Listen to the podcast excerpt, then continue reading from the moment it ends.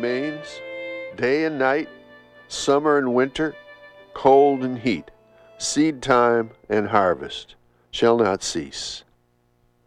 From the book of Genesis. Good morning, everyone. I'm Rob McCall. This is the Awanadjo Almanac, a collection of natural and unnatural events, rank opinion, and wild speculation devoted to feeling at home in nature, breaking down the wall of hostility between us and the rest of creation. Awanadjo is an Algonquian word which means small, misty mountain, referring to Blue Hill Mountain or to your mountain. And this is the almanac for April 23rd to 30th, 2010 full pink moon coming up. From some natural events, this from the Almanac archives. The glorious days of spring, neither long nor short, neither hot nor cold, just as predicted in the almanacs. Cosmically, at least, the center holds. Of course, we humans are not always quite so predictable. I'll give you an example.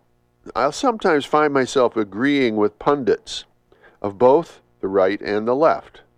One day I may be reading Ann Coulter and say, You tell him, sister.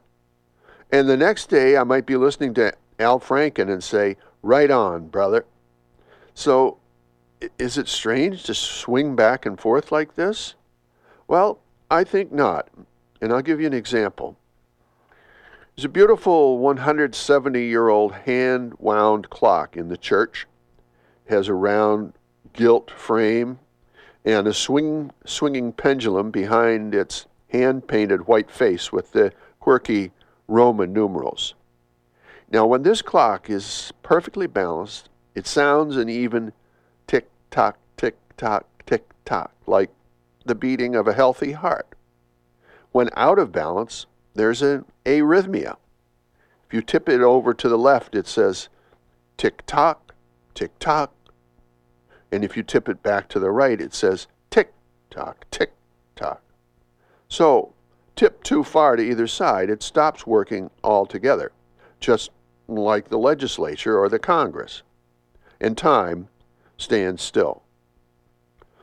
So here's a rank opinion. The lesson here is that lives, homes, nations, religions, and planets need balance. The pendulum must move back and forth in a gentle and orderly motion.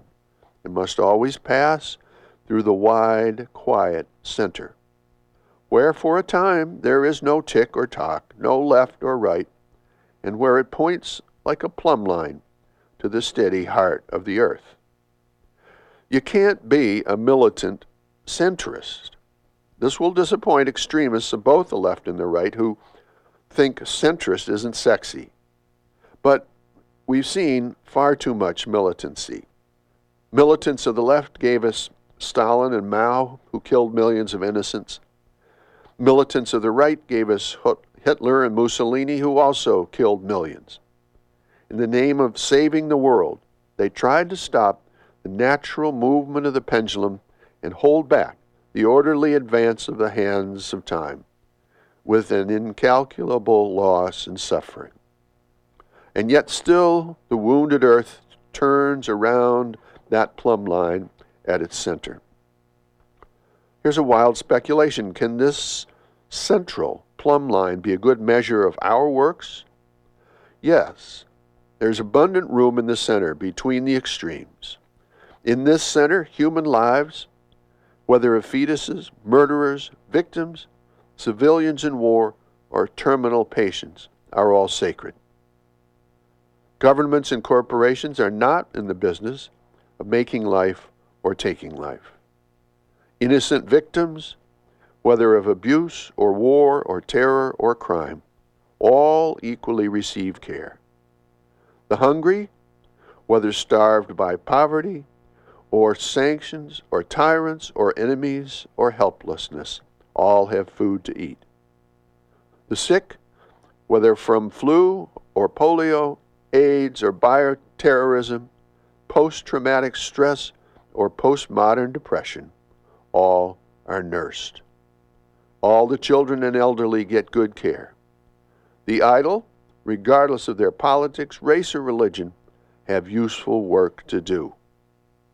This is simple, though maybe not particularly thrilling. Along the true plumb line, there is no right or left.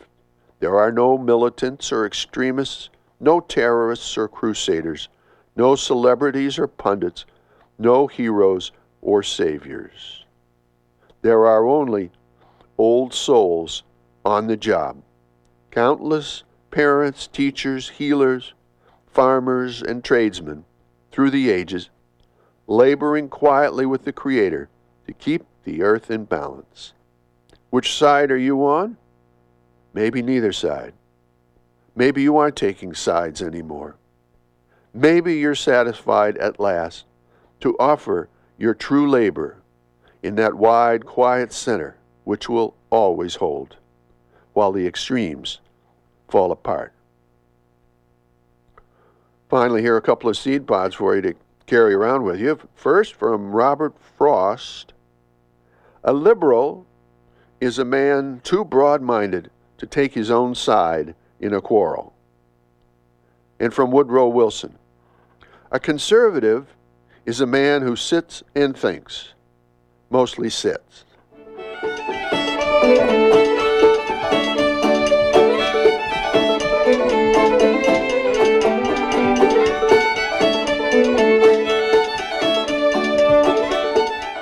Well, that's the almanac for this quarter moon, but don't take it from me or anyone else. Go out and see for yourself.